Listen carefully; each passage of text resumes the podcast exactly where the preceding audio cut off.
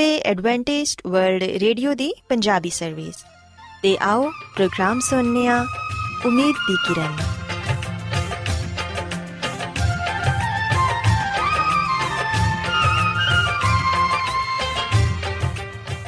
ਸਾਥਿਓ, ਮੈਂ ਤੁਹਾਡੀ ਮੇਜ਼ਬਾਨ ਫਰਾਸਲੀਮ ਪ੍ਰੋਗਰਾਮ ਉਮੀਦ ਦੀ ਕਿਰਨ ਦੇ ਨਾਲ ਤੁਹਾਡੀ ਖidmat 'ਚ ਹਾਜ਼ਰ ਹਾਂ। ਸਾਡੀ ਪੂਰੀ ਟੀਮ ਵੱਲੋਂ ਪ੍ਰੋਗਰਾਮ ਸੁਣਨ ਵਾਲੇ ਸਾਰੇ ਸਾਥੀਆਂ ਨੂੰ ਸਾਡਾ ਪਿਆਰ ਭਰਾ ਸਲਾਮ। ਕਬੂਲ ਹੋਏ। ਸਾਥਿਓ, ਉਮੀਦ ਕਰਨੇ ਆ ਕਿ ਤੁਸੀਂ ਸਾਰੇ ਖੁਦਾ ਤਾਲਾ ਦੇ ਫਜ਼ਲੋ ਕਰਮ ਨਾਲ ਖੈਰੀਅਤ ਨਾਲ ਹੋ। ਤੇ ਸਾਡੀ ਇਹ ਦੁਆ ਹੈ ਕਿ ਤੁਸੀਂ ਜਿੱਥੇ ਕਿਤੇ ਵੀ ਰਹੋ, ਖੁਦਾਵੰਦ ਖੁਦਾ ਤੁਹਾਡੇ ਨਾਲ ਹੋਣ ਤੇ ਤੁਹਾਡੀ ਹਿਫਾਜ਼ਤ ਤੇ ਰਹਿਨਮਾਈ ਕਰਨ। ਸਾਥਿਓ, ਇਸ ਤੋਂ ਪਹਿਲਾਂ ਕਿ ਅੱਜ ਦੇ ਪ੍ਰੋਗਰਾਮ ਨੂੰ ਸ਼ੁਰੂ ਕੀਤਾ ਜਾਏ, ਆਓ ਪਹਿਲਾਂ ਪ੍ਰੋਗਰਾਮ ਦੀ ਤਫਸੀਲ ਸੁਣ ਲਵੋ। ਤੇ ਪ੍ਰੋਗਰਾਮ ਦੀ ਤਫਸੀਲ ਕੁਝ ਇਸ ਤਰ੍ਹਾਂ ਹੈ ਕਿ ਪ੍ਰੋਗਰਾਮ ਦਾ ਆਗਾਜ਼ ਇੱਕ ਖੂਬਸੂਰਤ ਗੀਤ ਨਾਲ ਕੀਤਾ ਜਾਏਗਾ। ਤੇ ਗੀਤ ਦੇ ਬਾਅਦ ਖਾਨਦਾਨੀ ਜ਼ਿੰਦਗੀ ਦਾ ਪ੍ਰੋਗਰਾਮ ਪੇਸ਼ ਕੀਤਾ ਜਾਏਗਾ। ਇਸ ਤੋਂ ਬਾਅਦ ਖੁਦਾਵੰਦ ਦੇ ਜ਼ਿੰਦਗੀ ਬਖਸ਼ ਕਲਾਮ ਚੋਂ ਪੈਗਾਮ ਪੇਸ਼ ਕੀਤਾ ਜਾਏਗਾ, ਜਿਹੜਾ ਕਿ ਸਾਡੇ ਕਦਮਾਂ ਦੇ ਲਈ ਚਿਰਾਗ ਤੇ ਸਾਡੀ ਰਾਹ ਦੇ ਲਈ ਰੋਸ਼ਨੀ ਹੈ। ਸੋ ਆਓ ਸਾਥੀਓ, ਪ੍ਰੋਗਰਾਮ ਦਾ ਆਗਾਜ਼ ਇਸ ਰੂਹਾਨੀ ਗੀਤ ਨਾਲ ਕਰਨੇ ਆ।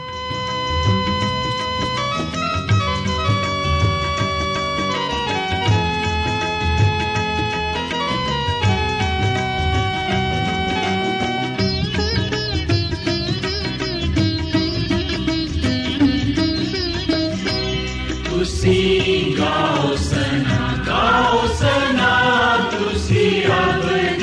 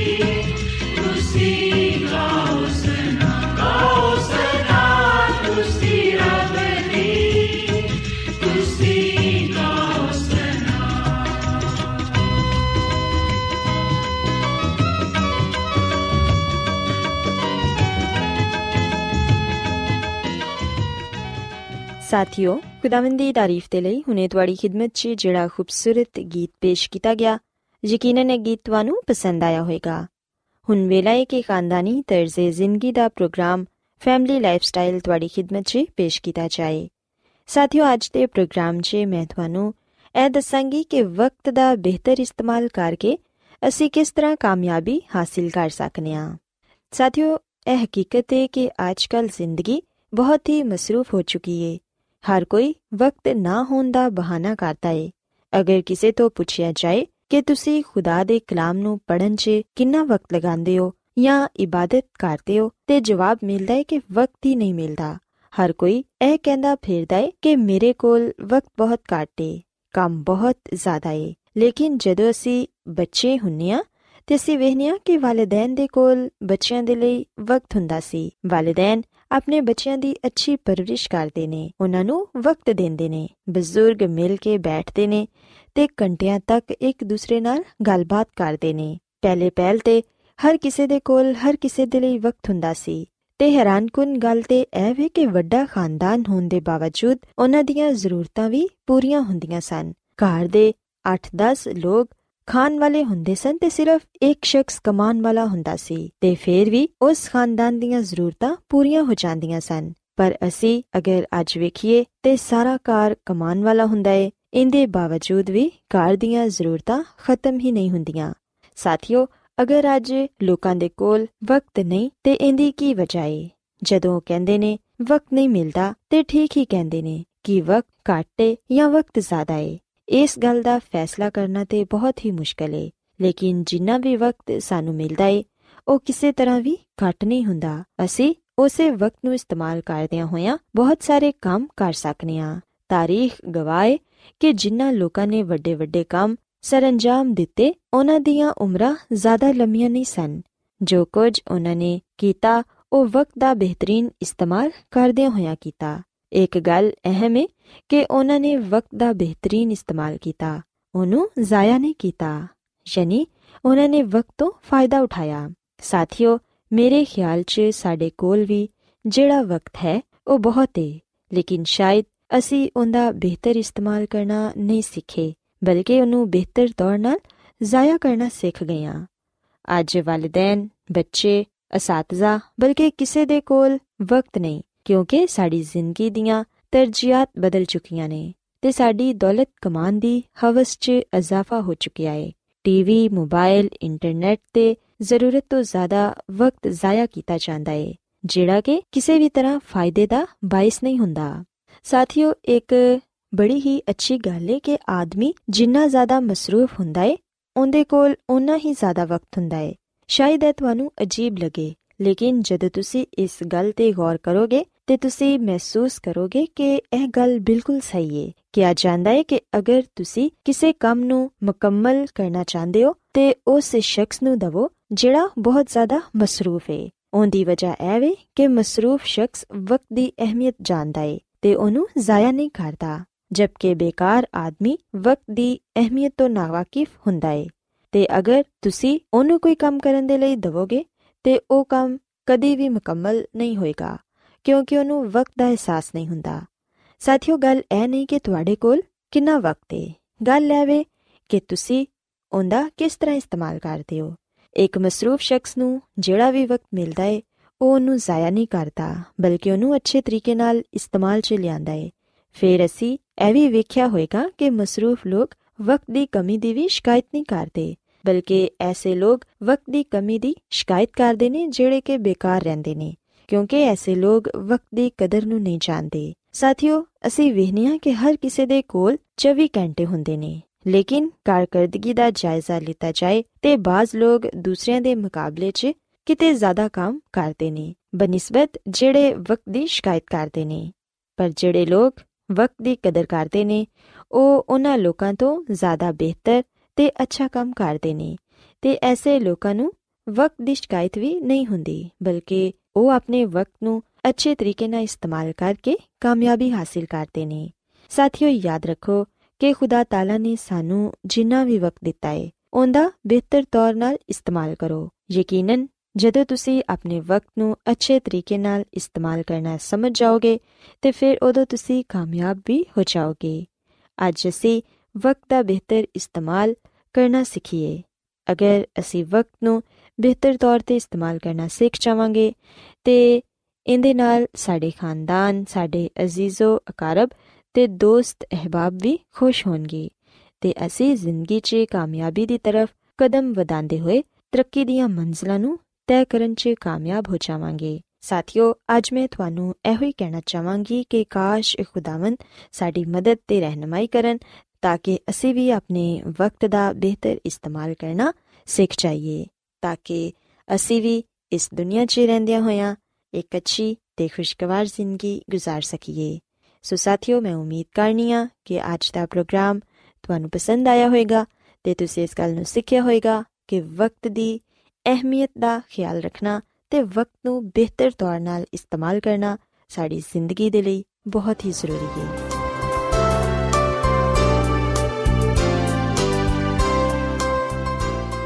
ਰੋਜ਼ਾਨਾ ਐਡਵੈਂਟਿਸਟ ਵਰਲਡ ਰੇਡੀਓ 24 ਘੰਟੇ ਦਾ ਪ੍ਰੋਗਰਾਮ ਜਨੂਬੀ ਏਸ਼ੀਆ ਦੇ ਲਈ ਪੰਜਾਬੀ ਉਰਦੂ ਅੰਗਰੇਜ਼ੀ ਸਿੰਧੀ ਤੇ ਦੂਜੀਆਂ ਬਹੁਤ ਸਾਰੀਆਂ ਜ਼ੁਬਾਨਾਂ ਵਿੱਚ ਨਸ਼ਰ ਕਰਦਾ ਹੈ ਸਿਹਤ ਮਤਵਾਜ਼ਨ ਖੁਰਾਕ تعلیم ਖਾਨਦਾਨੀ ਜ਼ਿੰਦਗੀ ਤੇ ਬਾਈਬਲ ਮੁਕੱਦਸ ਨੂੰ ਸਮਝਣ ਦੇ ਲਈ ਐਡਵੈਂਟਿਸਟ ਵਰਲਡ ਰੇਡੀਓ ਜ਼ਰੂਰ ਸੁਨੋ ਸਾਡੀ ਪੰਜਾਬੀ ਸਰਵਿਸ ਦਾ ਪਤਾ ਲਿਖ ਲਵੋ incharge programme Umeed di Kiran post box number 32 Lahore Pakistan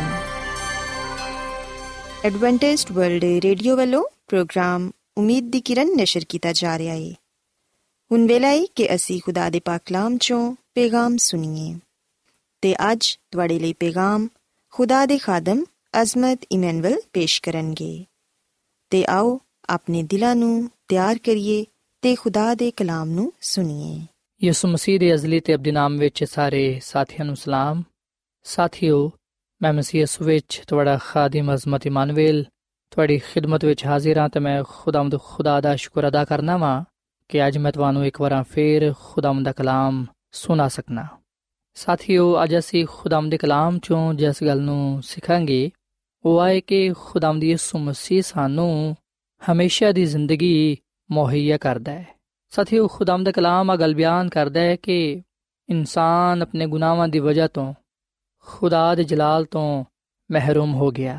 ਇਨਸਾਨ ਨੇ ਜਦੋਂ ਗੁਨਾਹ ਕੀਤਾ, ਉਸ ਵੇਲੇ ਉਹਦੇ ਤੇ ਸਜ਼ਾ ਦਾ ਹੁਕਮ ਜਾਰੀ ਹੋਇਆ। ਤੇ ਅਸੀਂ ਬਾਈਬਲ ਮੁਕੱਦਸ ਵਿੱਚ ਆ ਗੱਲ ਪੜ੍ਹਨੀ ਹੈ ਕਿ ਗੁਨਾਹ ਦੀ ਜਿਹੜੀ ਸਜ਼ਾ ਹੈ ਗੁਨਾਹ ਦੀ ਜਿਹੜੀ ਮਜ਼ਦੂਰੀ ਹੈ ਉਹ ਹੈ ਮੌਤ। ਪਰ ਅਸੀਂ ਵੀ ਨੇ ਕਿ ਖੁਦਾਮ ਦੀ ਯਿਸੂ ਮਸੀਹ ਨੇ ਸਾਡੇ ਗੁਨਾਹਾਂ ਦੇ ਬਦਲੇ ਸਲੀਬ ਤੇ ਚੜ ਗਿਆ ਤੇ ਉਹਨੇ ਫਿਦਿਆ ਦੇ ਦਿੱਤਾ। ਤਾਂ ਕਿ ਅਸੀਂ ਗੁਨਾਹ ਦੀ ਸਜ਼ਾ ਤੋਂ ਬਰੀ ਹੋ ਸਕੀਏ। ਅਸੀਂ ਮੌਤ ਤੋਂ ਬਚ ਕੇ ਹਮੇਸ਼ਾ ਦੀ ਜ਼ਿੰਦਗੀ ਨੂੰ ਪਾ ਸਕੀਏ। ਸਾਥੀਓ, ਯਿਸੂ ਮਸੀਹ ਨੇ ਮੇਰੇ ਤੇ ਤੁਹਾਡੇ ਗੁਨਾਹਾਂ ਨੂੰ ਆਪਣੇ ਉੱਤੇ ਲੈ ਲਿਆ। ਯਿਸੂ ਮਸੀਹ ਨੇ ਮੇਰੇ ਤੇ ਤੁਹਾਡੇ ਗੁਨਾਹਾਂ ਦੀ ਸਜ਼ਾ ਨੂੰ ਬਰਦਾਸ਼ਤ ਕੀਤਾ।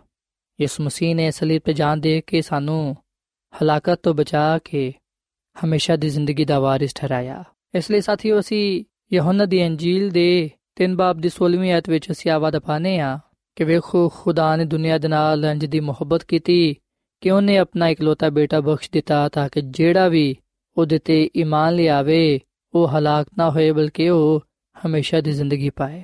ਸੋ ਹਮੇਸ਼ਾ ਦੀ ਜ਼ਿੰਦਗੀ ਦਾ ਵਾਅਦਾ ਸਾਡੇ ਨਾਲ ਕੀਤਾ ਗਿਆ ਹੈ। ਤੇ ਆ ਹਮੇਸ਼ਾ ਦੀ ਜ਼ਿੰਦਗੀ ਦਾ ਵਾਅਦਾ ਅਸੀਂ ਯਿਸੂ ਮਸੀਹ ਵਿੱਚ ਪਾਣੇ ਆ ਸਾਥੀਓ ਕਿ ਦਫਾ ਅਸੀਂ ਇਹ ਸੋਚਨੇ ਆ ਕਿ ਯਿਸੂ ਮਸੀਹ ਨੂੰ ਆਪਣਾ ਨਜਾਤ ਦੇਹਿੰਦਾ ਕਬੂਲ ਕਰਨ ਦੇ ਬਾਅਦ, ਜਿਹੜਾ ਹਮੇਸ਼ਾ ਦੀ ਜ਼ਿੰਦਗੀ ਦਾ ਵਾਅਦਾ ਹੈ, ਸਿਰਫ ਉਹਦੀ ਦੂਜੀ ਆਮਦ ਦੇ ਬਾਅਦ ਹੀ ਸੱਚਾ ਸਾਬਤ ਹੋਏਗਾ। ਪਰ ਸਾਥੀਓ, ਯਾਦ ਰੱਖੋ ਕਿ ਜਿਵੇਂ ਹੀ ਅਸੀਂ ਯਿਸੂ ਮਸੀਹ ਨੂੰ ਕਬੂਲ ਕਰ ਲੈਨੇ ਆ ਜਿਵੇਂ ਹੀ ਅਸੀਂ ਯਿਸੂ ਮਸੀਹ ਨੂੰ ਆਪਣਾ ਨਜਾਤ ਦੇਹਿੰਦਾ تسلیم ਕਰ ਲੈਨੇ ਆ ਉਸ ਵੇਲੇ ਅਸੀਂ ਹਮੇਸ਼ਾ ਦੀ ਜ਼ਿੰਦਗੀ ਵਿੱਚ ਸ਼ਾਮਿਲ ਹੋ ਜਾਣੇ ਆ ਕਿਉਂਕਿ ਅਸੀਂ ਯਹੋਨਾ ਦੀ ਅੰਜੀਲ ਇਹਦੇ 3 ਬਾਬ ਦੀ 36ਵੀਂ ਆਇਤ ਵਿੱਚ ਆ ਗੱਲ ਪੜ੍ਹਦੇ ਆ ਕਿ ਜਿਹੜਾ ਬੇਟੇ ਤੇ ਈਮਾਨ ਲਿਆਂਦਾ ਹੈ, ਹਮੇਸ਼ਾ ਦੀ ਜ਼ਿੰਦਗੀ ਉਹਦੀ ਹੈ ਸੋ ਯਾਦ ਰੱਖੋ ਕਿ ਜਿਹੜਾ ਕੋਈ ਵੀ ਯਿਸੂ ਮਸੀਹ ਤੇ ਈਮਾਨ ਲਿਆਂਦਾ ਹੈ, ਹਮੇਸ਼ਾ ਦੀ ਜ਼ਿੰਦਗੀ ਉਹਦੀ ਹੈ ਔਰ ਫਿਰ ਅਸੀਂ ਯਹੋਨਾ ਦੀ ਅੰਜੀਲ ਦੇ 5ਵੇਂ ਬਾਬ ਦੀ 24ਵੀਂ ਆਇਤ ਵਿੱਚ ਵੀ ਇਹ ਗੱਲ ਪੜ੍ਹਨੇ ਆ।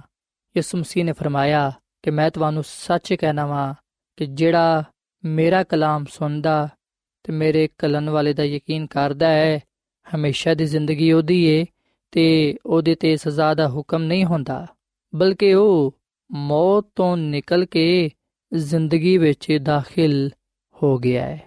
ਸੋ ਅਸੀਂ ਵੇਖਨੇ ਕਿ ਯਿਸੂ ਮਸੀਹ ਆਪਣੀ ਜ਼ੁਬਾਨੇ ਮੁਬਾਰਕ ਤੋਂ ਫਰਮਾਉਂਦੇ ਨੇ ਕਿ ਮੈਂ ਤੁਹਾਨੂੰ ਸੱਚ ਕਹਿਣਾ ਵਾਂ ਤੇ ਸਾਥੀਓ, ਜਦੋਂ ਯਿਸੂ ਮਸੀਹ ਗੱਲ ਕਹਿੰਦੇ ਨੇ ਕਿ ਮੈਂ ਤੁਹਾਨੂੰ ਸੱਚ ਕਹਿਣਾ ਵਾਂ ਯਾਦ ਰੱਖੋ ਕਿ ਉਸ ਵੇਲੇ ਯਿਸੂ ਮਸੀਹ ਸਾਨੂੰ ਇਹ ਗੱਲ ਸਮਝਾਉਂਦੇ ਨੇ ਕਿ ਅਸੀਂ ਇਸ ਗੱਲ ਵਿੱਚ ਸ਼ੱਕ ਨਾ ਕਰੀਏ, ਬਲਕਿ ਇਸ ਗੱਲ ਨੂੰ ਜਾਣੀਏ ਕਿ ਜਿਹੜਾ ਕੋਈ ਵੀ ਯਿਸੂ ਮਸੀਹ ਨੂੰ ਕਬੂਲ ਕਰਦਾ ਹੈ, ਉਹਦੇ ਕਲਾਮ ਤੇ ਅਮਲ ਪੈਰਾ ਹੁੰਦਾ ਹੈ, ਹਮੇਸ਼ਾ ਦੀ ਜ਼ਿੰਦਗੀ ਉਹਦੀ ਹੈ ਉਹ ਫਿਰ ਮੌਤ ਤੋਂ ਨਿਕਲ ਕੇ ਜ਼ਿੰਦਗੀ ਵਿੱਚ ਦਾਖਲ ਹੋ ਜਾਂਦਾ ਹੈ।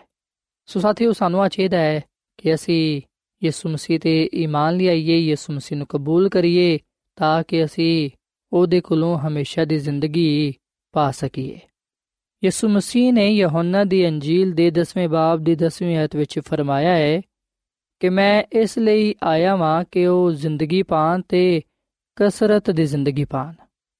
ਸੋ ਸਾਥੀਓ, ਯਿਸੂ ਮਸੀਹ ਖੁਦ ਆ ਫਰਮਾਉਂਦੇ ਨੇ ਕਿ ਮੈਂ ਇਸ ਦੁਨੀਆ ਵਿੱਚ ਇਸ ਲਈ ਆਇਆ ਵਾਂ ਤਾਂ ਕਿ ਤੁਸੀਂ ਜ਼ਿੰਦਗੀ ਪਾਓ ਤੇ ਕਸਰਤ ਦੀ ਜ਼ਿੰਦਗੀ ਪਾਓ। ਸੋ ਸਾਥੀਓ, ਜਦੋਂ ਅਸੀਂ ਬਾਈਬਲ ਮੁਕੱਦਸ ਚੋਂ ਇਸ ਗੱਲ ਨੂੰ ਪੜ੍ਹਨੇ ਆ, ਜਦੋਂ ਅਸੀਂ ਯਿਸੂ ਮਸੀਹ ਦੇ ਅਲਫਾਜ਼ਾਂ ਨੂੰ ਸੁਣਨੇ ਆ ਕਿ ਯਿਸੂ ਮਸੀਹ ਫਰਮਾਉਂਦੇ ਨੇ ਕਿ ਮੈਂ ਇਸ ਲਈ ਆਇਆ ਵਾਂ ਕਿ ਤੁਸੀਂ ਜ਼ਿੰਦਗੀ ਪਾਓ ਤੇ ਕਸਰਤ ਦੀ ਜ਼ਿੰਦਗੀ ਪਾਓ ਤੇ ਫਿਰ ਅਸੀਂ ਹਮੇਸ਼ਾ ਦੀ ਜ਼ਿੰਦਗੀ ਨੂੰ ਪਾਉਣ ਵਾਸਤੇ ਦੇਰ ਨਾ ਕਰੀਏ ਬਲਕਿ ਅਸੀਂ ਫੌਰਨ ਯਿਸੂ ਮਸੀਹ ਤੇ ਮੰਨ ਲਿਆਈਏ ਉਹਨੂੰ ਆਪਣਾ ਸ਼ਖਸੀ ਨਜਾਤ ਦੀ ਹਿੰਦਤ تسلیم ਕਰੀਏ ਕਿਉਂਕਿ ਬਾਈਬਲ ਮੁਕੱਦਸ ਇਸ ਗੱਲ ਦਾ ਐਲਾਨ ਕਰਦੀ ਹੈ ਕਿ ਜਿਹੜਾ ਕੋਈ ਵੀ ਯਿਸੂ ਮਸੀਹ ਤੇ ਮੰਨ ਲਿਆਏਗਾ ਉਹ ਹਲਾਕ ਨਹੀਂ ਹੋਏਗਾ ਬਲਕਿ ਉਹ ਹਮੇਸ਼ਾ ਦੀ ਜ਼ਿੰਦਗੀ ਨੂੰ ਪਾਏਗਾ ਸੋ ਹਮੇਸ਼ਾ ਦੀ ਜ਼ਿੰਦਗੀ ਯਿਸੂ ਮਸੀਹ ਵਿੱਚ ਪਾਈ ਜਾਂਦੀ ਏ ਨਾ ਕਿ ਦੁਨਿਆਵੀ ਸ਼ੈਵਾਂ ਵਿੱਚ ਆ ਦੁਨੀਆ ਜਾਂ ਦੁਨਿਆਵੀ ਸ਼ੈਵਾਂ ਸਾਨੂੰ ਜ਼ਿੰਦਗੀ ਨਹੀਂ ਦੇ ਸਕਦੀਆਂ। ਦੁਨੀਆ ਵਿੱਚ ਸਾਡੇ ਲਈ ਹਮੇਸ਼ਾ ਦੀ ਜ਼ਿੰਦਗੀ ਨਹੀਂ ਪਾਈ ਜਾਂਦੀ। ਦੁਨੀਆ ਸਾਨੂੰ ਨਾ ਹਕੀਕੀ ਜ਼ਿੰਦਗੀ ਦੇ ਸਕਦੀ ਹੈ ਤੇ ਨਾ ਹੀ ਹਕੀਕੀ ਇਤਮਾਨ ਦੇ ਸਕਦੀ ਹੈ ਬਲਕਿ ਇਹ ਸਭ ਕੁਝ ਸਾਨੂੰ ਯਿਸੂ ਮਸੀਹ ਦੇ ਵਸੀਲੇ ਤੋਂ ਮਿਲਦਾ ਹੈ ਯਿਸੂ ਮਸੀਹ ਨੇ ਫਰਮਾਇਆ ਕਿ ਰਾਹ ਹਕ ਤੇ ਜ਼ਿੰਦਗੀ ਮੈਂ ਵਾਂ, ਔਰ ਫਿਰ ਯਿਸੂ ਮਸੀਹ ਵੀ ਫਰਮਾਉਂਦੇ ਨੇ ਕਿ ਮੈਂ ਤੁਹਾਨੂੰ ਆਪਣਾ ਇਤਮਾਨ ਦੇਣਾ ਵਾਂ।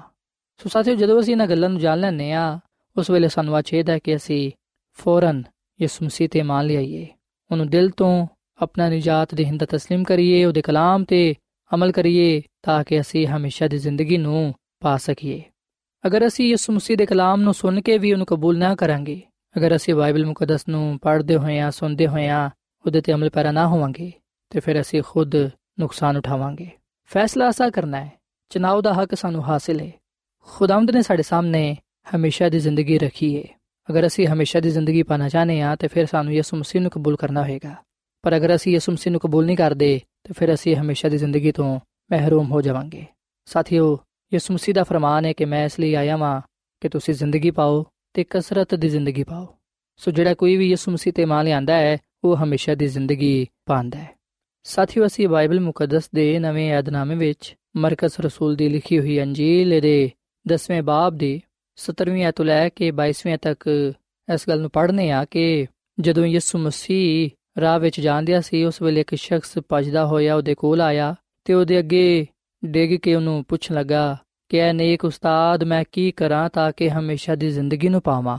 ਯਿਸੂ ਮਸੀਹ ਨੇ ਉਹਨੂੰ ਆਖਿਆ ਕਿ, ਤੂੰ ਮੈਨੂੰ ਨੇਕ ਕਿਉਂ ਕਹਿਣਾ? ਹੈ ਕੋਈ ਨੇਕ ਨਹੀਂ, ਮਗਰ ਇੱਕ, ਯਾਨੀ ਖੁਦਾ।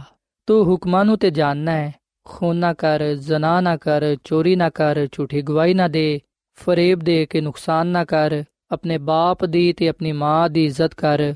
ਉਸ ਸ਼ਖਸ ਨੇ ਯਿਸੂ ਮਸੀਹ ਨੂੰ ਕਿਹਾ ਕਿ ਮੈਂ ਤੇ ਬਚਪਨ ਤੋਂ ਹੀ ਇਹਨਾਂ ਗੱਲਾਂ ਤੇ ਅਮਲ ਕਰਦਾ ਆਇਆ ਵਾਂ।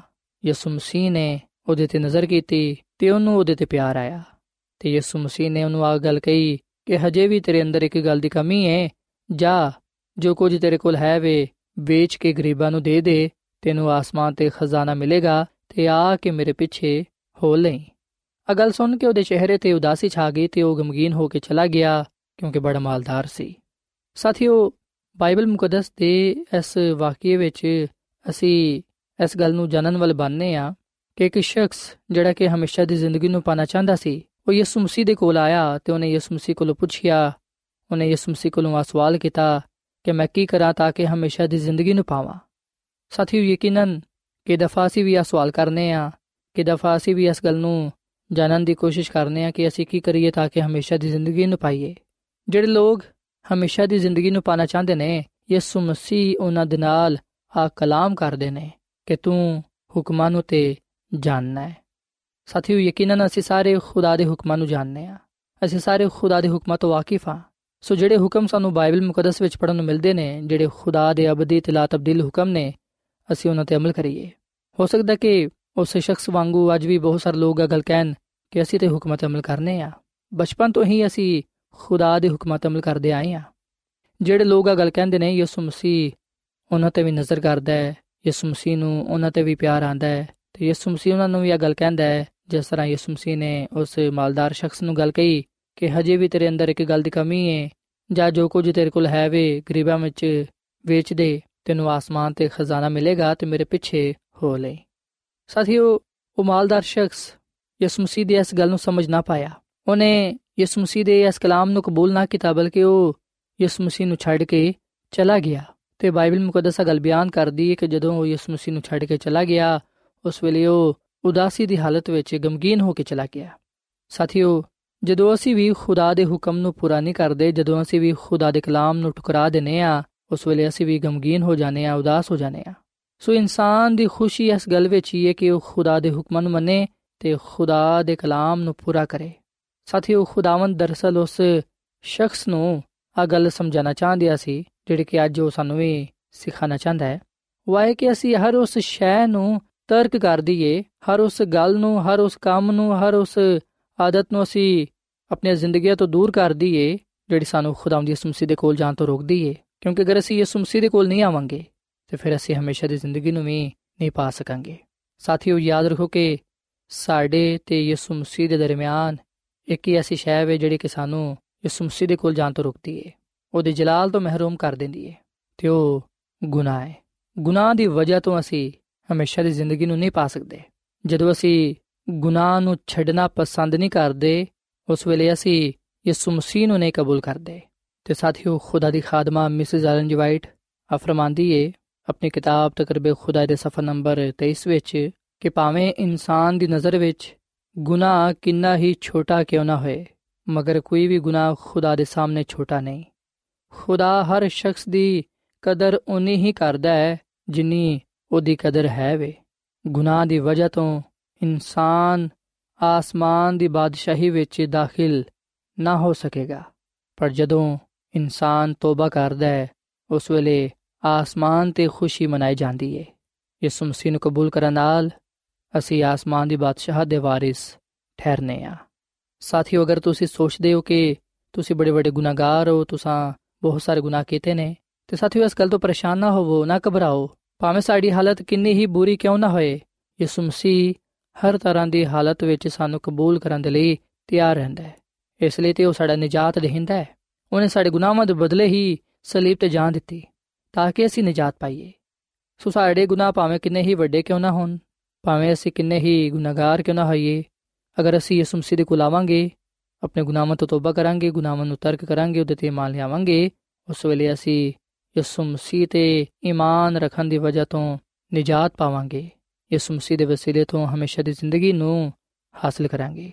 ਸਾਥੀਓ ਇਹ ਗੱਲ ਯਾਦ ਰੱਖੋ ਕਿ ਖੁਦਾਵੰਦ ਯਿਸੂ ਮਸੀਹ ਗੁਨਾਹ ਤੋਂ ਨਫ਼ਰਤ ਕਰਦਾ ਹੈ ਜਦਕਿ ਉਹ ਗੁਨਾਹਗਾਰ ਦੇ ਨਾਲ ਪਿਆਰ ਕਰਦਾ ਹੈ ਬਾਈਬਲ ਮੁਕੱਦਸ ਗੱਲ ਬਿਆਨ ਕਰਦੀ ਹੈ ਕਿ ਯਿਸੂ ਮਸੀਹ ਗੁਨਾਹਗਾਰਾਂ ਦੇ ਲਈ ਹੀ ਇਸ ਦੁਨੀਆਂ ਵਿੱਚ ਆਇਆ ਤੇ ਯਿਸੂ ਮਸੀਹ ਨੇ ਖੁਦ ਆ ਫਰਮਾਇਆ ਕਿ ਮੈਂ ਗੁਨਾਹਗਾਰਾਂ ਦੇ ਲਈ ਇਸ ਦੁਨੀਆਂ ਵਿੱਚ ਆਇਆ ਹਾਂ ਸੋ ਸਾਥੀਓ ਅਸੀਂ ਆਪਣੇ ਨਜਾਤ ਦੇ ਹਿੰਦਾ ਯਿਸੂ ਮਸੀਹ ਨੂੰ ਵੇਖੀਏ ਉਹਦੀ ਸਲੀਬ ਨੂੰ ਕਬੂਲ ਕਰੀਏ ਤੇ ਉਹਦੇ ਤੇ ਈਮਾਨ ਲਿਆਈਏ ਕਿਉਂਕਿ ਯਿਸੂ ਮਸੀਹ ਨੂੰ ਕਬੂਲ ਕਰਨ ਨਾਲ ਅਸੀਂ ਹਮੇਸ਼ਾ ਦੀ ਜ਼ਿੰਦਗੀ ਨੂੰ ਪਾਣੇ ਆ ਸਾਥੀਓ, ਖੁਦਾ ਦੀ ਖਾਦਮਾ, ਮਿਸਿਸ ਐਲਨ ਜੀ ਵਾਈਟ ਆਪਣੀ ਕਿਤਾਬ ਤਕਰਬੇ ਖੁਦਾ ਦੇ ਸਫਾ ਨੰਬਰ 27 ਵਿੱਚ ਆ ਗੱਲ ਲਿਖਦੀ ਏ ਕਿ ਜਦੋਂ ਤੁਸੀਂ ਗੁਨਾਹ ਦੀ ਹਕੀਕਤ ਨੂੰ ਜਾਣ ਲਵੋ, ਜਦੋਂ ਤੁਸੀਂ ਆਪਣੇ ਆਪ ਨੂੰ ਗੁਨਾਹ ਵਿੱਚ ਪਾਵੋ, ਉਸ ਵੇਲੇ ਤੁਸੀਂ ਨਾ ਉਮੀਦ ਨਾ ਹੋਵੋ, ਕਿਉਂਕਿ ਮਸੀਹ ਯਸੂ ਸਿਰਫ ਗੁਨਾਹਗਾਰਾਂ ਨੂੰ ਬਚਾਉਣ ਦੇ ਲਈ ਇਸ ਦੁਨੀਆਂ ਵਿੱਚ ਆਇਆ। ਔਰ ਫਿਰ ਮਜ਼ੀਦ ਖੁਦਾ ਦੀ ਖਾਦਮਾ ਮਿਸਿਸ ਐਲਨ ਜੀ ਵਾਈਟ ਫਰਮਾਂਦੀ ਹੈ ਕਿ ਜਦੋਂ ਸ਼ੈਤਾਨ ਤੁਹਾਨੂੰ ਆ ਗੱਲ ਕਹੇ ਕਿ ਤੁਸੀਂ ਬੜੇ ਵੱਡੇ ਗੁਨਾਹਗਾਰ ਹੋ, ਉਸ ਵੇਲੇ ਤੁਸੀਂ ਆਪਣੇ ਨਜਾਤ ਦੀ ਹਿੰਦਾ ਵੱਲ ਵੇਖੋ ਤੇ ਉਹਦੀ ਮਿਹਰਬਾਨੀਆਂ ਦਾ ਜ਼ਿਕਰ ਕਰੋ। ਜਿਹੜੀ ਚੀਜ਼ ਤੁਹਾਡੀ ਮਦਦ ਕਰੇਗੀ, ਉਹ ਉਸ ਰੋਸ਼ਨੀ ਦੀ ਉਮੀਦ ਹੋਏਗੀ। ਆਪਣੇ ਗੁਨਾਹਾਂ ਦਾ ਇਕਰਾਰ ਕਰੋ, ਪਰ ਦੁਸ਼ਮਣ ਨੂੰ ਕਹੋ ਕਿ ਯਿਸੂ ਮਸੀਹ ਦੁਨੀਆ ਵਿੱਚ ਗੁਨਾਹਗਾਰਾਂ ਨੂੰ ਨਿਜਾਤ ਦੇਣ ਦੇ ਲਈ ਆਇਆ। ਸੋ ਸਾਥੀਓ, ਅੱਜ ਅਸੀਂ ਈਮਾਨ ਦੇ ਨਾਲ ਖੁਦਾਮ ਦੇ ਕਲਾਮ ਨੂੰ ਕਬੂਲ ਕਰੀਏ। ਅੱਜ ਅਸੀਂ ਇਸ ਖੁਸ਼ਖਬਰੀ ਦੇ ਪੈਗਾਮ ਤੇ ਦਿਲ ਤੋਂ ਈਮਾਨ ਲਿਆਈਏ ਕਿ ਯਿਸੂ ਮਸੀਹ ਦੇ ਵਸੀਲੇ ਤੋਂ, ਗੁਨਾਹਾਂ ਤੋਂ ਨਿਜਾਤ ਮਿਲਦੀ ਏ। ਯਿਸੂ ਮਸੀਹ ਨੂੰ ਕਬੂਲ ਕਰਨ ਨਾਲ ਅਸੀਂ ਹਮੇਸ਼ਾ ਦੀ ਜ਼ਿੰਦਗੀ ਨੂੰ ਪਾਣੇ ਆ ਸੋ ਸਾਥੀਓ, ਅੱਜ ਮੈਂ ਤੁਹਾਡੇ ਅੱਗੇ ਖੁਦਾਵੰਦ ਦੇ ਕਲਾਮ ਦੇ ਮੁਤਾਬਿਕ ਅਪੀਲ ਕਰਨਾ ਕਿ ਤੁਸੀਂ ਅੱਜ ਹੀ ਆਪਣੇ ਗੁਨਾਹਾਂ ਤੋਂ ਤੋਬਾ ਕਰੋ। ਯਿਸੂ ਮਸੀਹ ਦੇ ਅੱਗੇ ਆਪਣੇ ਗੁਨਾਹਾਂ ਦਾ ਇਕਰਾਰ ਕਰੋ ਤੇ ਆਪਣੇ ਗੁਨਾਹਾਂ ਨੂੰ ਤਰਕ ਕਰਕੇ ਬਪਤਿਸਮਾ ਲਵੋ। ਯਿਸੂ ਮਸੀਹ ਤੇ ਇਮਾਨ ਰੱਖਦੇ ਹੋਏ ਆ, ਉਹਦੇ ਵਿੱਚ ਨਵੀਂ ਜ਼ਿੰਦਗੀ ਨੂੰ ਸ਼ੁਰੂ ਕਰੋ। ਉਹਦੇ ਕਲਾਮ ਤੇ ਉਹਦੇ ਹੁਕਮਾਂ ਤੇ ਅਮਲ ਕਰੋ ਤਾਂ ਕਿ ਮਸੀਹ ਯਿਸੂ ਦੀ ਕੁਦਰਤ ਤੁਹਾਡੀ ਜ਼ਿੰਦਗੀ ਵਿੱਚ ਕੰਮ ਕਰੇ ਤੇ ਤੁਸੀਂ ਯਿਸੂ ਮਸੀਹ ਦੇ ਵਸੀਲੇ ਤੋਂ ਹਮੇਸ਼ਾ ਦੀ ਜ਼ਿੰਦਗੀ ਨੂੰ ਪਾ ਸਕੋ। ਸੋ ਸਾਥੀਓ, ਇਸ ਵੇਲੇ ਮੈਂ ਤੁਹਾਡੇ ਲਈ ਦੁਆ ਕਰਨਾ ਚਾਹਨਾ ਆਓ ਅੱਜ ਅਸੀਂ ਖੁਦਾ ਦੇ ਅੱਗੇ ਆ ਦੁਆ ਕਰੀਏ ਕਿ ਖੁਦਾਵੰਦ ਸਾਨੂੰ ਆ ਫਜ਼ਲ ਬਖਸ਼ੇ ਕਿ ਅਸੀਂ ਗੁਨਾਹ ਤੋਂ ਨਫ਼ਰਤ ਕਰੀਏ ਤੇ ਯਿਸੂ ਮਸੀਹ ਦੇ ਨਾਲ ਪਿਆਰ ਤੇ ਮੁਹੱਬਤ ਕਰਦੇ ਹੋਇਆਂ ਉਹਦੇ ਕਲਾਮ ਤੇ ਉਹਦੇ ਹੁਕਮਾਂ ਤੇ ਅਮਲ ਕਰੀਏ, ਤਾਂ ਕਿ ਉਹਦੇ ਕੋਲੋਂ ਹਮੇਸ਼ਾ ਦੀ ਜ਼ਿੰਦਗੀ ਨੂੰ ਪਾਉਂਦੇ ਹੋਇਆਂ ਉਹਦੇ ਨਾਮ ਨੂੰ ਇੱਜ਼ਤ ਜਲਾਲ ਦੇ ਸਕੀਏ। ਸੋ ਆਓ ਸਾਥੀਓ, ਅਸੀਂ ਖੁਦਾਮ ਦੇ ਹਜ਼ੂਰ ਦੁਆ ਕਰੀਏ। ਐ ਜ਼ਮੀਨ ਤੇ ਆਸਮਾਨ ਦੇ ਖਾਲਕ ਤੇ ਮਾਲਿਕ ਜ਼ਿੰਦਾ ਖੁਦਾਵੰਦ। ਅਸੀਂ ਤੇਰੇ ਹਜ਼ੂਰ ਆਨੇ ਆ ਤੇਰੇ ਨਾਮ ਨੂੰ ਇੱਜ਼ਤ ਤੇ ਜਲਾਲ ਦੇਨੇ ਆ ਕਿਉਂਕਿ ਤੂੰ ਹੀ ਤਾਰੀਫ ਤੇ ਤਮਜੀਦ ਦੇ ਲਾਇਕ ਹੈ। ਐ ਖੁਦਾਵੰਦ, ਅਸੀਂ ਤੇਰੇ ਅੱਗੇ ਇਸ ਗੱਲ ਦੇ ਇਕਰਾਰ ਕਰਨੇ ਆ ਕਿ ਅਸੀਂ ਗੁਨਾਹਗਾਰ ਆ ਖਤਕਾਰ ਆ ਸਾਡੇ ਜ਼ਿੰਦਗੀਆਂ ਵਿੱਚ ਬਹੁਤ ਸਾਰੇ ਖਾਮੀਆਂ ਪਾਇਆ ਜਾਂਦੀਆਂ ਨੇ। ਐ ਖੁਦਾਵੰਦ, ਤੂੰ ਸਾਨੂੰ ਕਬੂਲ ਫਰਮਾ ਤੇ ਸਾਡੇ ਗੁਨਾਹਾਂ ਨੂੰ ਤੂੰ ਬਖਸ਼ ਦੇ।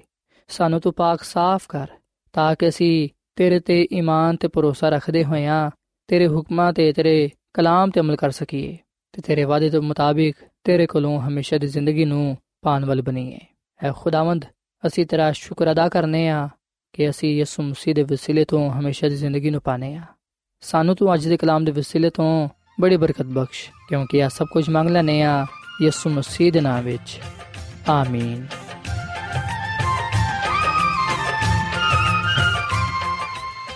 ਐਡਵੈਂਟਿਸਟ ਵਰਲਡ ਰੇਡੀਓ ਵੱਲੋਂ ਪ੍ਰੋਗਰਾਮ ਉਮੀਦ ਦੀ ਕਿਰਨ ਨਿਸ਼ਰ ਕੀਤਾ ਜਾ ਰਿਹਾ ਸੀ। ਉਮੀਦ ਕਰਨੀਆ ਕਿ ਅੱਜ ਦਾ ਪ੍ਰੋਗਰਾਮ ਤੁਹਾਨੂੰ ਪਸੰਦ ਆਇਆ ਹੋਵੇਗਾ। ਸਾਥੀਓ, ਅਸੀਂ ਚਾਹੁੰਦੇ ਹਾਂ ਕਿ ਤੁਸੀਂ ਸਾਨੂੰ ਆਪਣੇ ਖਤਾ ਤੇ ਈਮੇਲਸ ਦੇ ਜ਼ਰੀਏ ਪ੍ਰੋਗਰਾਮ ਨੂੰ ਬਿਹਤਰ ਬਣਾਉਣ ਦੇ ਲਈ ਮਫੀਦ مشਵਰੇ ਦਿਓ ਤੇ ਆਪਣੇ ਹੋਰ ਸਾਥੀਆਂ ਨੂੰ ਵੀ ਪ੍ਰੋਗਰਾਮ ਦੇ ਬਾਰੇ ਦੱਸੋ। ਖਤ ਲਿਖਣ ਦੇ ਲਈ ਤੁਸੀਂ ਸਾਡਾ ਪਤਾ ਨੋਟ ਕਰ ਲਵੋ।